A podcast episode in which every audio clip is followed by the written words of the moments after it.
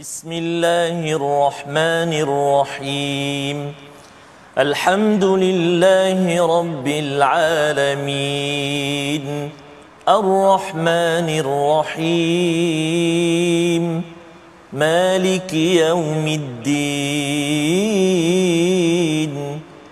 إياك نعبد وإياك نستعين. اهدنا الصراط المستقيم. صراط الذين أنعمت عليهم غير المغضوب عليهم ولا الضالين.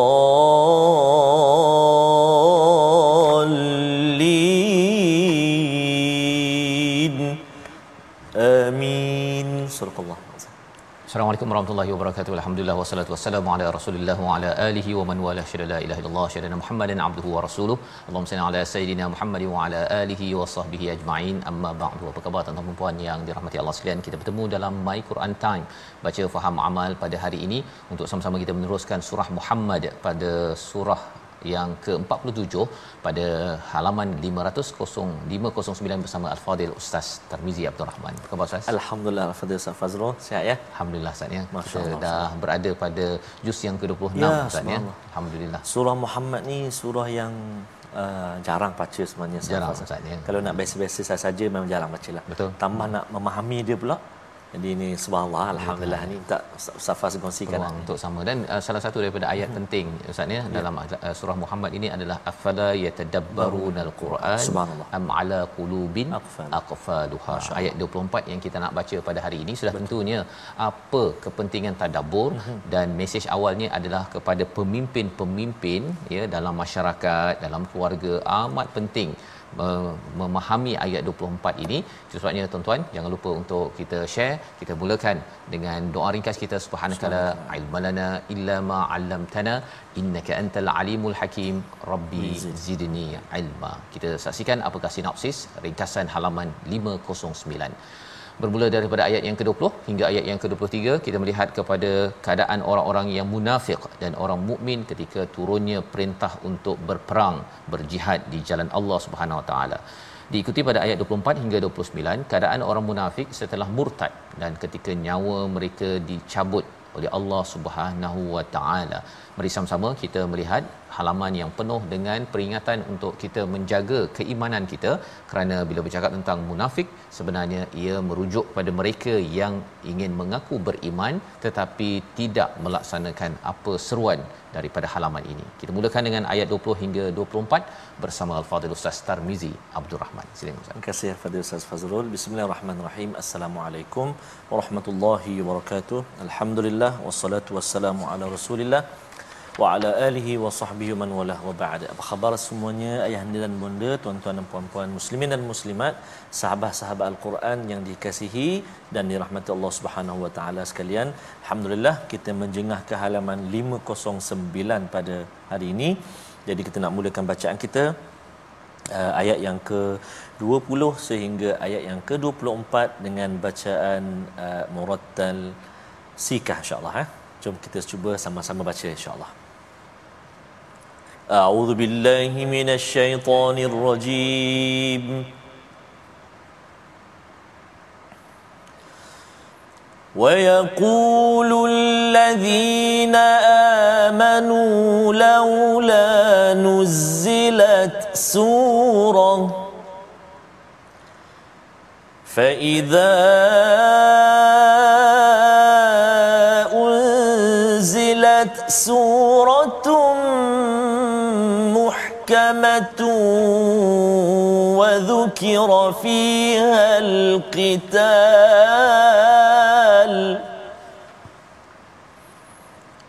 وذكر فيها القتال رأيت الذين في قلوبهم مرض ينظرون إليك ينظرون إليك نظر المغشي عليه من الموت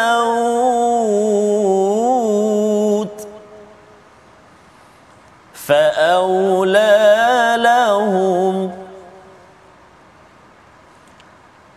طاعة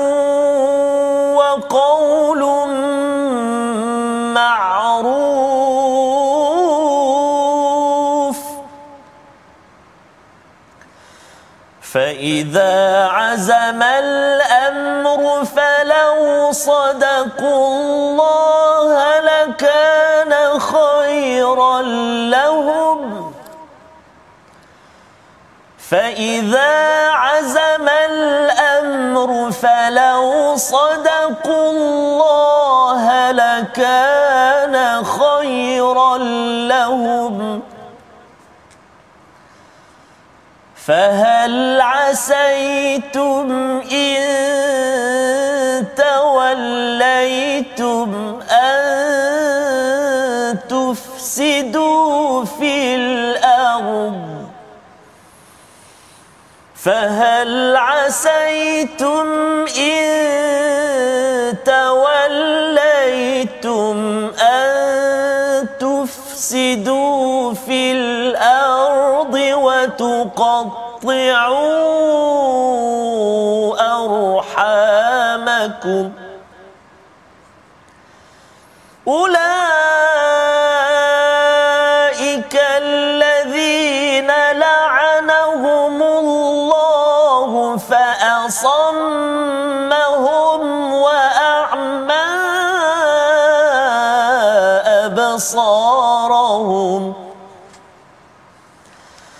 أفلا يتدبرون القرآن؟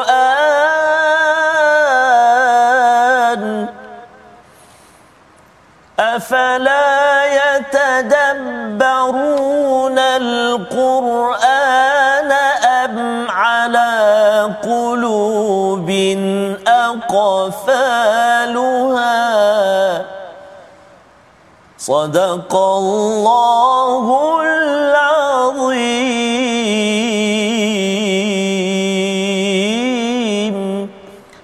Allah gitulah bacaan daripada ayat 20 hingga 24 daripada surah Muhammad yang penuh dengan peringatan Ustaz ya. ya bagaimana uh, kita membaca pada ayat 20 itu wa yaqulul ladina amanu laula nuzilat surah hmm. ya berkata orang-orang yang beriman kalaulah turun satu surah Ustaz ya. Jadi agak pelik ya, isi daripada hmm. ayat ini tapi ada dua maksud satu ialah uh, Allah menyindir hmm. orang-orang yang mengaku beriman tapi sebenarnya mereka tidak beriman itu hmm. orang munafik ya dan yang keduanya ialah memang orang beriman yang bercakap perkara ini iaitu dia bercakap laula nuzilat surah kalaulah turun satu surah yang bercerita tentang perjuangan tentang jihad pengorbanan di jalan Allah Subhanahu taala mengapa orang beriman cakap begitu pasal orang-orang munafik asyik cakap dia cakap cakap cakap cakap akhirnya orang beriman pun tertangkap ataupun ya. termakan idea kalau turun satu surah yang berkaitan dengan dengan uh, urusan jihad yang kita hmm. bincangkan sebelum ini ustaz ya pada ya. halaman yang sebelum ini.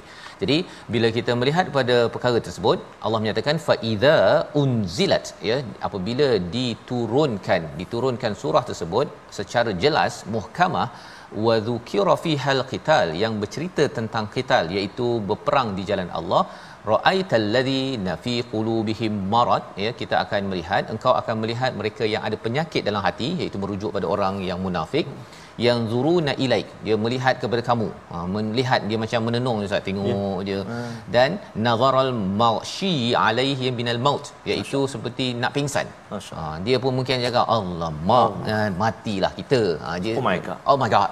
Kan? Ya? Pasal apa? Pasal dulu dia yang kempen. Dia kata hey, kalau kita dapat satu surah untuk kita berperang pasal siapa? Ini di Mekah tidak boleh berperang. Uh-huh. ya. Jadi bila dah boleh berperang turun uh, ayat berkaitan ini mereka dah macam nak pingsan. Uh. ya. Pasal apa? Pasal lama kita kena pergi berperang. Habislah kita punya harta segala uh. kita kena berkorban. Ini adalah penerangan dalam surah Muhammad ini untuk membuang ataupun menapis kepada orang munafik Ustaz. Uh-huh. Ya, Allah menyatakan uh. faula lahum ini adalah lebih baik bagi mereka kerana apa kerana ini adalah satu saringan sebenarnya bagi Nabi sallallahu alaihi wasallam ada ramai orang-orang yang mengaku beriman tetapi bila turun seruan untuk uh, berperang itu adalah saringan penting iman atau tidak maksudnya kalau dekat Bekah itu tak ramai orang yang munafik. Pasal apa? Pasal nak masuk Islam di sana itu penuh dengan peperangan kena balun kena pukul apa sebagainya. Jadi tidak ada benefit tidak ada manfaat tapi bila dah sampai ke Madinah itu apa yang berlaku ramai nak masuk Islam pasal dapat projek Ya. ha, dapat projek kalau katakan saya orang Islam Mhm. saya kalau kat Malaysia ni orang Melayu Ha, bumi putra dapat projek banyak ya dapat banyak perkara-perkara duniawi dalam dalam konteks kita sekarang ini. Jadi Allah menyatakan bahawa uh, mereka cakap perkara tersebut padahal sebenarnya apa? Mereka kena taah. Ha, pendek je ayat ini Ustaz ya. Ya. Taah tu dah dah lengkap dah tu. Dan satu lagi wa qaulum ma'ruf cakap yang baik-baik bukannya pergi menyindir ataupun pergi me- mengutuk kepada Nabi sallallahu alaihi wasallam. Surah Muhammad ni surah uh, Qital Ustaz ni surah perang. Jadi bahasanya pun macam pendek-pendek macam tadi kan ayat 20 tu hujungnya faula lahum Betul. habis. Ha kan dia tak payah banyak-banyak lah. Baru nak tarik sikit. Ha baru nak eh dah habis. Mat kan? pun tak ada, home terus. Tak ada. Home. Pasal apa? Pasal ini adalah surah yang bercakap tentang perjuangan. Tegas, eh? Dia tak boleh dah nak uh, corner-corner tu. Dia terus dia zap ya. Taah. Ha ya. Wa qaulu ma'ruf. Cakap baik-baik. Wa idza azamal amr apabila dah ada ketetapan dalam agama falau sadaqullah maka jika mereka benar-benar beriman kepada Allah lakana khairal lahum maka itu adalah lebih baik bagi mereka jadi buat betul-betul ya urusan yang telah ditetapkan dan bila dia ikut nabi itu hmm. bukan sekadar ikut nabi sebenarnya adalah mengikut kepada kepada membenarkan Allah Subhanahu Wa Taala. Jadi Allah menyatakan bahawa kalau orang yang tidak taat pada nabi, tidak cakap perkara-perkara yang baik, maka orang ini adalah yang lembik Ustaz. Ha, lawan pada azam itu adalah yang kuat azam lemah semangat ataupun lembik. Yang keduanya orang ini penipu ya kepada Allah Subhanahu Wa Taala bukan sekadar menipu Nabi sallallahu alaihi wasallam lakana khairal lahum orang yang membenarkan Allah itulah yang lebih lebih baik. Ayat yang ke-22 kita nak baca sekali lagi kerana ayat ini pendek tetapi penuh dengan pengajaran dan ia amat berat Ustaz. Isinya itu amat berat sehingga kan ia menjadi uh, nasihat kepada mereka yang nak terlibat sebagai pemimpin, sebagai ahli politik Ustaz ya. Kalau rasanya saya ni nak uh, berjuang saya nak di apa tolonglah undi saya uh, sila baca ayat yang ke-22 ini kerana ia mencerminkan kita ini akan buat apa selepas kita ini memohon ataupun menjadi seorang pemimpin dalam sesebuah kawasan ataupun sesebuah negara. Ayat 22 kita baca bersama. Silakan Ustaz. Terima kasih Fadil Ustaz Fazrul, tuan-tuan dan puan ibu-ibu ayah-ayah sahabat Al-Quran yang dikasihi dan rahmati Allah Subhanahu Wa Taala. Betul Ustaz Faz kata tadi ya. Kalau kita perhatikan Ustaz Faz ya, halaman hmm. ini setiap akhir ayat dia semua hum kum kecuali hmm. ayat 24 sahaja dia 24. ada dua eh, asli je laha Ya. ketika waqaf dua harakat je Dan itu amat menarik Ustaz ya Ha, ha. pasal bila dia berbeza dekat aqfa luha Ha. itu ada penerangan lanjut Masya Allah. ya yang perlu kita beri perhatian juga Betul. ya Betul. Ha. jangan pula aqfa lahum ha, Ah, kan kan, okey subhanallah Tak eh. dapat. Pasti ada ya. Jadi uh, kita baca dulu sekali lagi sebelum sampai ayat 24 kita baca sekali lagi ayat yang ke-22 insya-Allah. A'udzu billahi minasyaitonir rajim. فهل عسيتم إن توليتم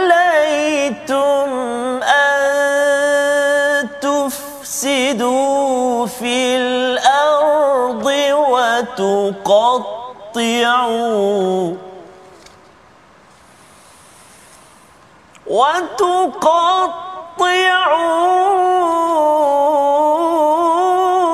وتقطعوا أرحامكم وتقطعوا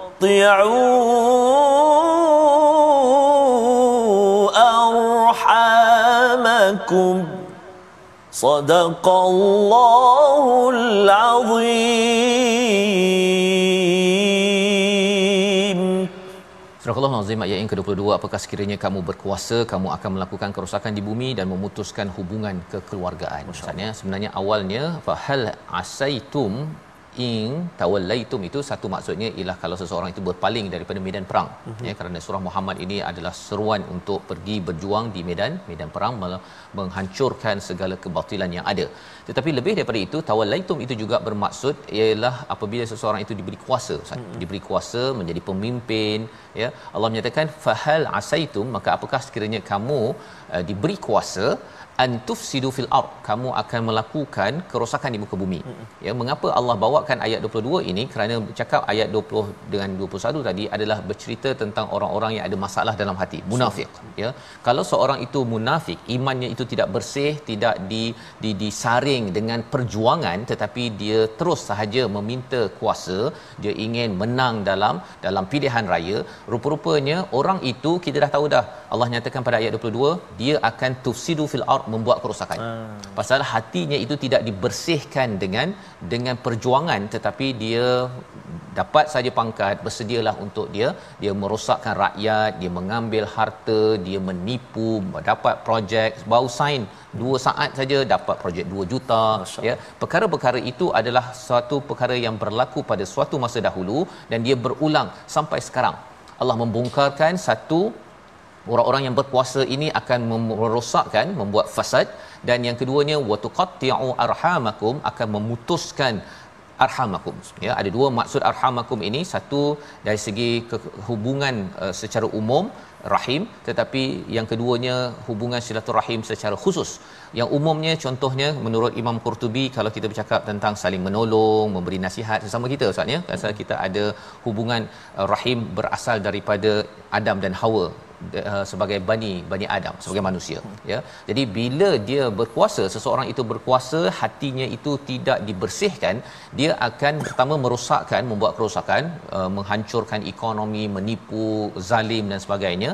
Dan yang keduanya memutuskan tali persaudaraan. Nak tolong uh, tengok dulu awak nak tolong saya ke tak? Kalau awak tolong saya baru saya tolong awak saya bagi projek. Kalau awak tak tolong ataupun awak kritik saya saya akan balun awak. Itu adalah seorang pemimpin yang diberi kuasa bila ada penyakit dalam hatinya. Dan yang keduanya ialah bab keluarga spesifiknya ialah contohnya bercakap tentang penuh, uh, memenuhkan nafkah memeriksa keadaan ahli keluarga melalaikan keadaan oh, ahli keluarga ketika mendesak itu adalah aktiviti orang-orang yang yang dapat kuasa bila dia dah dapat kuasa saatnya hmm. dia tak kisah pun apa yang berlaku hmm. dalam keluarga dia ke keluarga orang lain ke orang miskin tak makan ke hmm. apa aku kisah yang penting saya menyusun kereta-kereta hmm. akan datang Masa. saya kerana saya sudah punya ya, ya aku yang punya ana, ha ana punya ya jadi ini adalah uh, kesan daripada ayat 22 ini yang besar dan Allah menyatakan mereka itu pada ayat 23 dilaknat oleh Allah Subhanahu Wa Taala fa asammahum wa a'ma absarahum iaitu mereka itu dipekakkan dan dibutakan uh, pandangan mereka daripada mendapat uh, cahaya iman tu bahaya kan? ya bahaya oh. ya bila orang tu dia buat dia dia uh, ada penyakit dalam hati hmm. tapi kalau dia tak jadi ketua tak apa hmm. bila jadi ketua oh. orang lain pun kipas kipas oh, kipas bos tak payah bagi dia bos dia tu musuh kita bos hmm. uh, orang lain kipas saja dia akan menyebabkan makin rosak dan dia akan menghancurkan memutuskan tali-tali persaudaraan kekeluargaan dalam sebuah negara dalam sebuah keluarga Ustaz ya. Hmm. Jadi apakah ubatnya? Ha, ubatnya itu yang berbeza dekat hujung tadi tu. Ah. Ha, yang lain tu home home home home home ya pada muka surat ni memang semua home Ustaz betul, ya. Betul. A'malahum adghanahum. Tapi ubat di tengah-tengah ini Masya. Allah bagi. Ha, jadi jangan home pula ya, ya. kalau ters, uh, yang adik-adik menghafaz uh-huh. di hujung itu Allah cakap apa dalam ayat 24 afala yatadabbarunal quran ubat untuk me, me, me, me, apa mengubat kepada pemimpin-pemimpin yang akan buat kerosakan ini sebelum dia naik menjadi pemimpin sebelum dia menjadi suami sebelum menjadi pemimpin dalam keluarga dia kena tadabbur Ustaz. Masyaallah ya tadabbarun itu apakah mereka itu tidak gunakan masa ambil masa sekejap untuk mendalami al-Quran itu sendiri. Kerana apabila seseorang itu tadabbur ubat itu dapat. Dia punya nasihat pelajaran dia boleh baca pemikiran apa sebagainya psikologi manusia. Ataupun Allah cakap am ala qulubin aqfaluha ataupun atas hati mereka itu ada kunci. Aqfaluha itu maksudnya ada penutupnya hati kita Ustaz ya setiap hati ini dia tak cakap aqfalahum ya, ya. aqfalahum dia cakap aqfaluha kerana hati kita ni memang dah siap-siap ada kunci. Subhanallah. Ha, kalau dia tidak diberikan Quran ia akan menyebabkan dia terkunci. Tapi bila kita bagi Quran surah Muhammad surah Fat surah yang ada kita belajar selama ini baca sahaja setiap hari Quran maksudnya dibaca setiap hari dia akan unlock. Subhanallah. Ha, dia buka buka kadang-kadang hati bila tengok orang uh, apa letak coklat lah dekat Facebook dia kata eh leh coklat murah. Ha dia ada dengki ada hasad ada pelbagai penyakit. Tetapi bila ditadaburkan al-Quran kita nak marah kepada anak kepada orang lain pun kita akan mengikut panduan daripada al-Quran. Jadi inilah ubat yang penting membawa kepada perkataan pilihan kita. Kita saksikan iaitu sawwala. Ha yang ini kita akan lihat maksudnya memujuk ataupun menggoda empat kali saja disebut di dalam al-Quran. Kalau seseorang itu tidak tadabbur al-Quran, dia baca mungkin ataupun langsung tak baca. Kalau baca tapi tidak tadabbur, maka dia mudah untuk sawwala, ya, mudah dipulas oleh siapa? Oleh musuh yang kita akan belajar sebentar lagi. Tapi kita rehat dahulu. My Quran time baca faham amal insya-Allah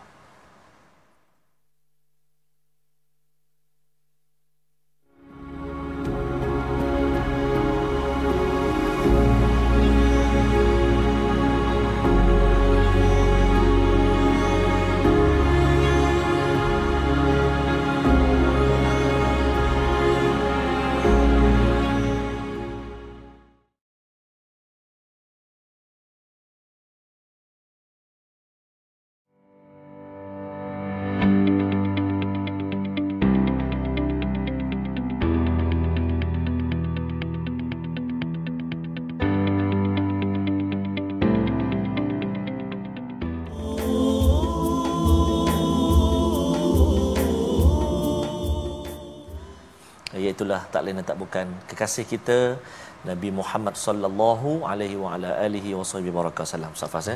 Jadi itulah itulah ya. tokoh yang berjuang dengan Quran Ustaz ya. Pastikan orang tadabbur.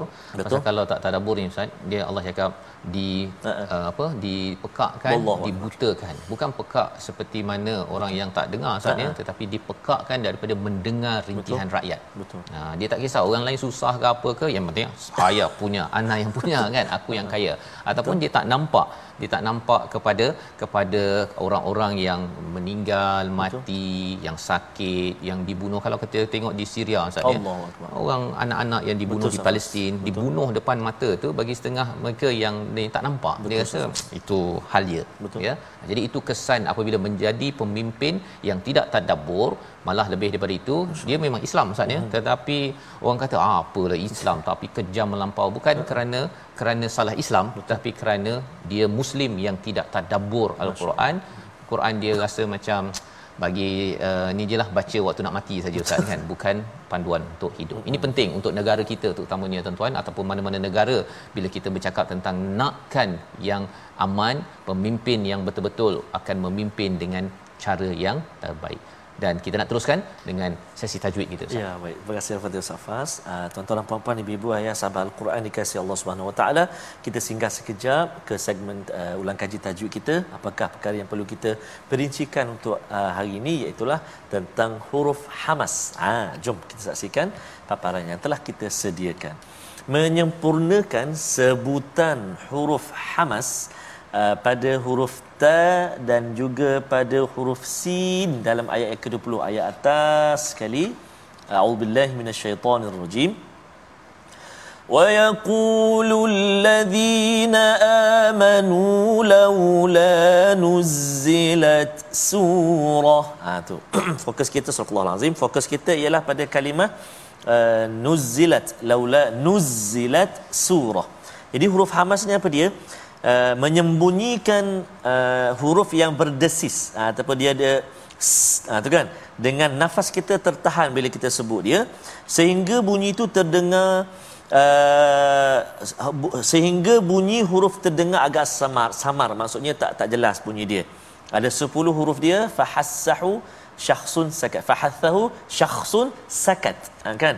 Dan dalam ayat yang kita baca hari ini ada dua kita jumpa iaitu huruf ta huruf sin huruf ta yang baris sukun. Ha, nuzilat nuzilat suratun suratun. Ha, itu sin yang berbaris. Jadi hati-hati jangan sampai tak bunyi terus. Laula nuzilat su tak kena. Laula nuzilat su, sikit saja. Nuzilat maksud maksudnya kalau saya baca sekarang ni Ustaz dia dengar. Nuzilat su yang yang bunyi ta tu. Hmm. Kalau sampai apa abang pengawal kita dengar kat depan tu, oh, oh itu dah itu memang itu bukan ham sebab kadang-kadang ah, kita ketika imam jadi imam makmum kat belakang. Ha, soft yang ketiga dengar imam. Imam. Imam tu dengar. Hmm. imam kata saya baca surah apa? Tadi saya lupa imam tu terganggu sana terganggu. Dia mengganggu sebenarnya. Uh, uh, jadi maksudnya uh, kita kena check lah ataupun kita kena talaki dengan guru-guru al-Quran kita supaya dapat kita perelokkan perkemaskan bacaan al-Quran kita. Selamat mencuba. Wallahu alam. Insyaallah. Ya, jadi itu penting ustaz ya memahami dengan ilmu itu. Kadang-kadang dia dia yang bunyi sampai saf ketiga tu ustaz ya pasal dia kata nak khusyuk. Allah. Uh, kan? Dan nak jagalah apa uh, uh, makhraj makhraj ha, masyaallah kan? jadi sampaikan imam kat depan boleh check uh-huh. boleh oh ya tak? Tak betul. Kan contohnya. Jadi kita harapkan dengan ilmu pada hari ini betul. kita dapat baiki dan tak adalah sampai mengganggu betul saja keutamaan kita adalah untuk beribadah bukan mengganggu kepada kepada orang lain. Baik. Kita ingin teruskan ya kepada ayat 25 hingga 29 menyambung kepada apakah kesan ustaz ya? Kesan kalau seseorang itu tidak tadabbur kepada al-Quran. Kalau seorang pemimpin kita bincang tadi ya. pemimpin. Ataupun nak jadi suami orang bapa orang ni mm-hmm. maksudnya ialah pastikan kita cuci dulu kita punya hati ini. Kalau hati ini tidak dicuci dia dilantik ya masuk pilihan raya dia menjadi pemimpin bersedia sajalah orang ini akan membuat kerosakan tunggu masa sahaja. Dia macam ya, apa time bomb Ustaz oh, istilahnya. Tunggu masa je boom, dan dia akan merosakkan orang-orang yang sudah memilih dia ya. Jadi ini peranan kita tuan-tuannya. Pastikan kalau ada yang tanya oh kalau katakan saya dah jadi pemimpin nak buat apa? Sila tadabbur. Ha sila tadabbur kerana dia adalah ubat yang menyucikan hati kita daripada nak berfikir nak merosakkan ataupun menghancurkan kita akan dapat panduan. Saya ada amanah. Saya perlu menunaikan amanah ini sebagai pemimpin di peringkat negara ataupun di peringkat keluarga. Kesan daripada tidak tadabbur ayat 25 hingga ayat 29 kita sambung balik dengan hujungnya hum hum hum. Ah. silakan saya Baik, terima kasih kepada Ustaz Fazrul, tuan-tuan dan puan-puan, ibu-ibu, ayah-ayah, sahabat-sahabat My Quran Time yang dikasihi dan dirahmati Allah Subhanahu Wa Taala. Kita nak sambung ayat 25 sehingga ayat yang ke-29. Uh, kita dah baca tadi dengan uh, murattal sikah. Yang ni kita cuba pula bacaan murattal uh, nahwan eh insya-Allah. A'udzu billahi minasyaitonir rajim. إن الذين ارتدوا على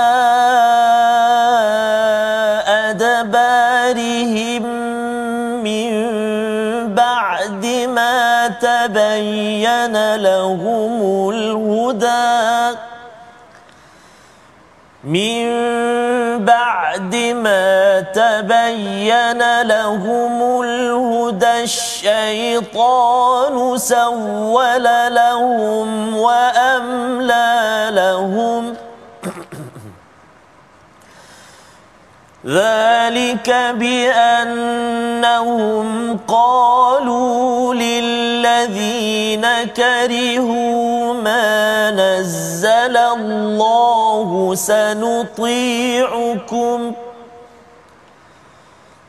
ذلك بأنهم قالوا للذين كرهوا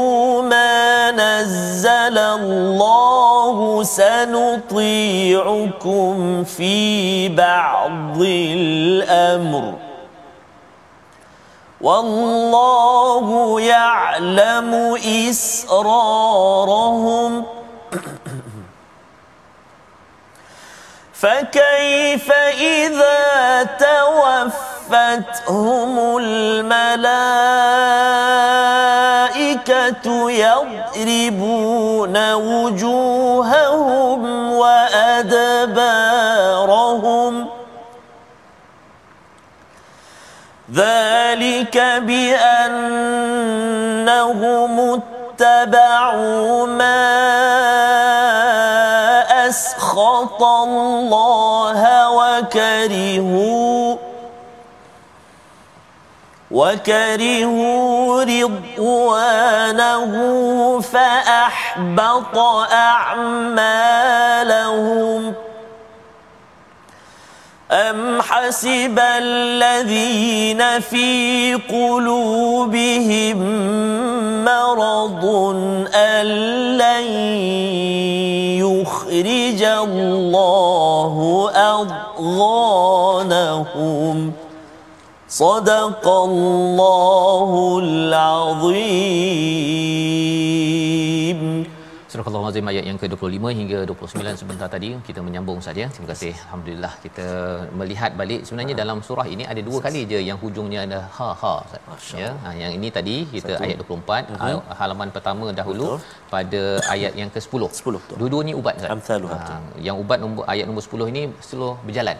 Ha, dengan kita berjalan ini sepatutnya kita akan nampak pelajaran. Ah. Tapi satu lagi kita berjalan dalam al-Quran. Tadabbur. Tadabbur.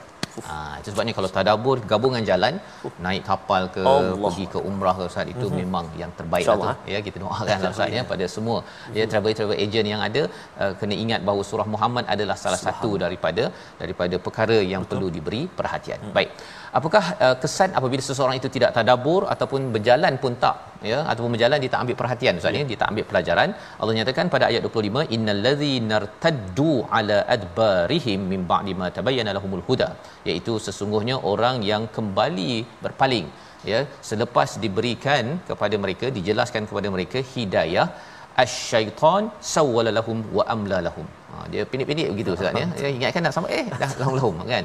Allah menyatakan bahawa sebenarnya orang-orang yang yang berpaling ya selepas diberikan hidayah diberikan panduan. Nabi dah ada kan?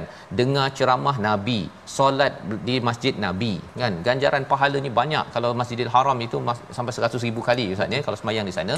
Orang yang berada di tempat yang terbaik bersama dengan cikgu terbaik tapi bila dia kata hmm, tak nak saya kan? Dia pergi lompat pagar contohnya lebih kurang beginilah. Dia berpaling maka Allah cakap apa sebab mereka ni asyaitan sawwala lahum wa amla lahum. Syaitan sebenarnya yang memperdaya mereka. Apa maksud sawwala ini? Mempermudah-mudahkan ustaz. Dia kata alah sebenarnya uh, apa tak tak tak penting pun kita belajar agama ni. Tak penting kot tadabbur al-Quran ini. Tak penting. Uh, yang pentingnya ialah macam mana nak memastikan saham saya untung. Macam mana saya nak menguruskan syarikat. Jadi dia belilah buku macam-macam belajar macam-macam. Tetapi Quran yang satu 604 muka surat tu alah tak dia lah kan? Tak penting kot. Nanti tua nanti barulah saya tengok balik. Itu sawwala. Itu sawwala. Yang dibuat oleh siapa? Oleh syaitan. Sehingga kan bila syaitan dapat memperdaya dengan merasakan bahawa tadabbur al-Quran itu tak penting maka akhirnya hati itu makin sakit sakit sakit dan kesannya wa amla lahum apa maksud? Wa amla lahum dia uh, ada banyak angan-angan ustaz. Hmm. angan-angan jaga masa panjang tapi untuk dunia. Bukannya harapan untuk sampai ke akhirat dengan mengikut pada al-Quran. Uh, syaitan akan bagi angan-angan. Oh hmm. macam mana kita nak majukan lagi bisnes macam mana saya nak majukan lagi negara. Tetapi dengan dengan bukan nak bawa akhirat Betul. nak majukan dalam konteks dunia semata-mata. Itu kesan bila seseorang pemimpin itu tidak tadabbur al-Quran. Spesifik aktivitinya ustaz ya. Bila Allah cakap yatadabbarun itu uh, tadabbur sentiasa tadabbur dalam fi'il mudhari' itu. Mm-hmm. maksudnya apa?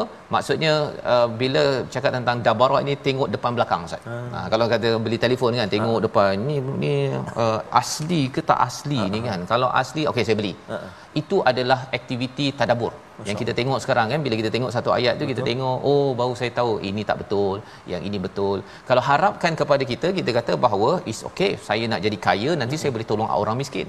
Ha rembatlah harta rakyat ke apa ke yang penting saya nak bantu alah seciput je orang miskin yang ditolong. Lain tu dia pergi naik jet lah dia pergi dia hanya kepentingan diri semata semata-mata. Dan ini adalah perkara yang berlaku 1400 tahun yang lepas yang Allah bongkar.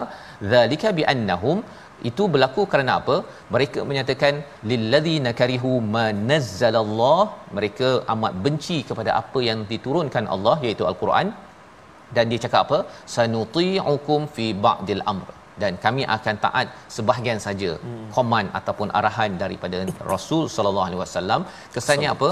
Kesannya mereka di Madinah ni Ustaz ya? Yeah. mereka sanggup untuk uh, membocorkan rahsia hmm. bahawa nabi ingin pergi uh, apa untuk berperang dengan musyrik Mekah.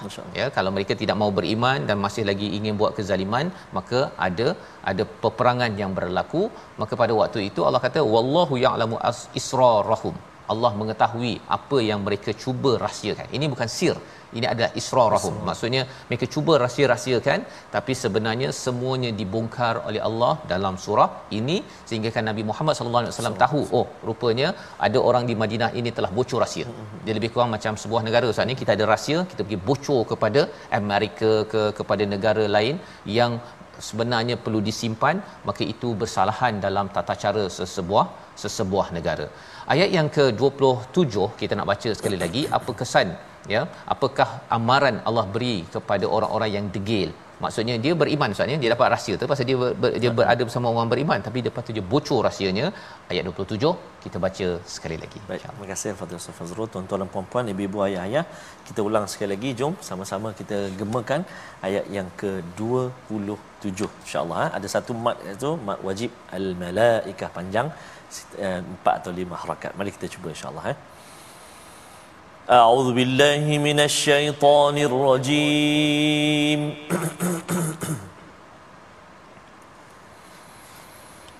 فكيف إذا توفتهم الملائكة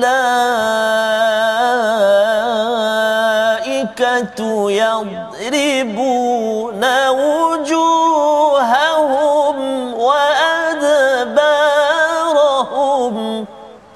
صدق الله العظيم Surah Al-Azim ayat yang ke-27 maka bagaimana nasib mereka apabila malaikat maut mencabut nyawa mereka memukul wajah dan belakang mereka. Ya mengapa ada pukul wajah dan belakang mereka? Hmm. pasal wajah mereka itu Ustaz dengan rasa bangganya hmm. dengan berani dia dia melawan kepada Allah Subhanahu taala. Dia selamba dia dia bagi ucapan kita mesti pastikan bagi kepada rakyat contohnya kan. Padahal dia bagi sikit je yang lain tu semua diambil. Ha ya. Jadi itu kita kena pastikan bahawa orang-orang yang dengan yakinnya ini dia sanggup lawan Tuhan maka dia akan dipukul di wajahnya. Wa adbarahum iaitu mereka ini tidak tadabbur ustaz. Tidak tengok depan belakang tadi tu. Dia sendiri yang membelakangkan kepada hidayah daripada Allah Subhanahu taala. Ada penceramah ada orang yang ingatkan dia kata "Hmm, tak tak tak, tak ya. Saya ada cara saya sendiri. Ya. Kesombongan inilah yang ditegur ya kerana yang membawa mesej kebaikan ini adalah daripada Nabi Muhammad sallallahu alaihi wasallam ya. Jadi pada ayat yang ke-28 Allah menyatakan demikianlah sesungguhnya mereka mengikut apa yang menimbulkan kemurkaan Allah dan membenci keredaannya. Dia tak suka Allah redha dengan dia. Allah suruh kita uh, tolong orang lain, dia tak suka. Dia nak tolong tolong orang tertentu saja. Ha ini dia dia dia suka saya, dia, dia undi saya, okey kita tolong. Ya, dia tak undi ah okey jangan bagi bantuan. Itu adalah orang-orang yang membenci kepada ridwanahu iaitu keredaan daripada Allah Subhanahu Wa taala. Apa kesannya? Ini orang-orang yang uh, beriman ustaz ya yang mengaku beriman. Dia orang Islam lah. Kalau zaman ini dia kata IC dia Islam. Betul. tetapi Allah kata apa? Di hujung itu fa ahbata a'malahum Masya-Allah. habis segala amal kebaikan yang mereka buat kerana apa? Kerana mereka membenci. Dia tak suka. Dia tak suka kepada orang Islam. Dia tak suka kepada kebaikan dan keredaan daripada Allah Subhanahu taala. Bila kita melihat ayat 28 ini menjelaskan kita betapa kita tak boleh benci kepada kepada kebaikan apatah lagi benci kepada orang Islam yang sedang membuat kebaikan misalnya hmm. tak boleh kita tak boleh pecah-pecahkan Betul. orang ya? Tak boleh kata ah, jangan pergi kepada dia. Jangan ikut uh, apa kalau zaman hmm. ini uh, munafik ni bercakap jangan ikut kepada Nabi Muhammad tu. Kita alah susah je pergi berperang ni kan? Kita duduk nyenggeng je. Ha kan bahasa-bahasa itu kita kena jaga tuan-tuan pada waktu ini ya. Kalau katakan ada kerja ada tugas kita buat bersama ya. Kalau kita tak mampu jangan kita menjadi batu api di dalam sesebuah syarikat dalam sesebuah negara. Kerana itu adalah lambang kemunafikan. Allah nyatakan pada ayat 29 atau apakah di dalam hati mereka ada penyakit yang menyangka bahawa Allah tidak nampak kedengkian mereka? Dengki ustaz ya. Istilahnya Allah.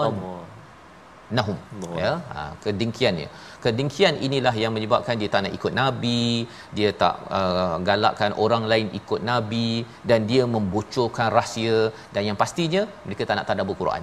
Ha, itu yang menakutkan ustaz ya. Bila saya fikir-fikir balik saya tadabbur Quran ni baru je lagi kan? Jadi dulu-dulu tu yang rasa kat sekolah menengah ke ya ataupun dah bekerja boleh nak dengki orang selamba-selamba je. Dan bila dengki tu ada sebab lah tu dengan yakinnya kita bukan dengki. Ha kan? Cara cakapnya itu macam betul tetapi rupa-rupanya ini adalah kesan apabila seseorang itu tidak tadabbur kepada kepada al-Quran. Maka ini kita membawa kepada resolusi kita pada hari ini kita saksikan. Yang pertama kita jaga pertuturan kata dan kita selalu menyambung tali persaudaraan sesama manusia kerana dengan ini itu menunjukkan bahawa hati kita ini bersih ya dan bagaimana nak membersihkan sudah tentunya bukan sekadar kita bersihkan sendiri ya hati kita ini selalu diserang oleh musuh yang bernama syaitan maka kita berikan perlindungan dengan tadabbur kepada al-Quran. Itu yang pertama. Yang kedua, kita berusaha cuba memahami isi kandungan al-Quran. Namanya tadabbur. Semampu mungkin dan kita dimudahkan ustaz ya. Yes, kita ada My Quran Time dan kelas-kelas yang pelbagai. Sila cari AJK Masjid pastikan buat kelas tadabbur al-Quran kerana ia adalah ubat kepada pemimpin-pemimpin yang ada dalam Korea. Sama ada pemimpin negara, pemimpin keluarga. Kalau katakan mereka tak pergi masjid ustaz, mm-hmm. kena buatlah program Betul. HR kena buat program yang berasaskan tadabbur Quran. Tak boleh lari ya. Kerana apa? Kerana ini adalah ubat. Dan yang ketiganya kita bantras orang yang zalim yang cuba menjatuhkan Islam sebagaimana dalam ayat 28 itu dengan apa? Dengan kita kenal dan kita pastikan jangan sampai kita menyokong mereka dalam kehidupan seharian. Sama-sama kita berdoa. Terima kasih Safas Bismillahirrahmanirrahim. Alhamdulillahirabbil alamin والصلاة والسلام على أشرف الأنبياء والمرسلين وعلى آله وصحبه أجمعين اللهم صل على سيدنا محمد وعلى آل سيدنا محمد اللهم يا الله ويا رحمن ويا رحيم يسعد بركة إني بنه رحمة يا الله Tangan kami tadahkan memohon ke hadratmu ya Allah agar diampunkan dosa-dosa kami agar diampunkan dosa mak ayah kami ya Allah. Dosa-dosa ibu ayah mertua kami ya arhamar rahimin. Muslimin dan muslimat bi rahmatika ya arhamar rahimin.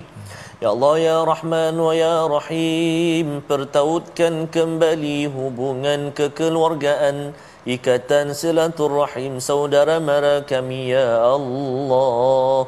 Ikatan persaudaraan di antara kami ya Rahman.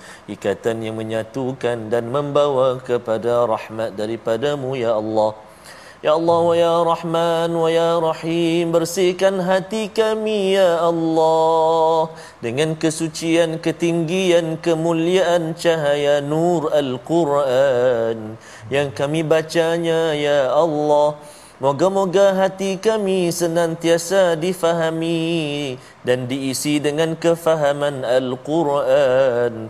Syukur kami kepadamu ya Allah. Saat ini kami dapat mempelajari kalammu Al-Quran. Ya Arhamar Rahimin maka kurniakan kesempatan buat kami seterusnya ya Allah untuk kami akhiri kehidupan kami dengan Al-Quran menemani kehidupan kami hingga akhir usia kami ya Allah memahaminya membacanya memahaminya mengamalkannya. Ya Arhamar Rahimin berkenan doa kami ya Allah. Wa sallallahu ala sayyidina Muhammadin wa ala alihi wa sahbihi. Wa baraka wa sallam walhamdulillahi rabbil alamin Taqabbalallahu minkum. Inna wa minkum taqabbal ya karim. Moga-moga Allah mengabulkan doa kita Ustaz ya agar kita sentiasa tadabbur al-Quran. Ya kita sudah sampai juz yang ke-26 ini. Ya, tadabbur bukanlah pilihan tetapi tadabbur ini adalah satu keperluan untuk kita menjaga hati kita agar bila kita menjadi pemimpin di peringkat negara negeri dan juga keluarga kita sentiasa terhindar berbuat kerosakan dan juga merosakkan kekeluargaan kita. Inilah yang kita ingin perjuangkan bersama dalam tabung gerakan Al-Quran. Jemput pada tuan-tuan untuk bersama menyumbang kali ini dan kita makin jelas lagi tadabbur bukan sekadar aktiviti pilihan tetapi ia amat penting membina negara yang penuh dengan keselamatan di dunia dan di akhirat. Kita bertemu lagi dalam siri akan datang esok pada hari Jumaat. Ya. My Quran Time baca faham amal insya-Allah.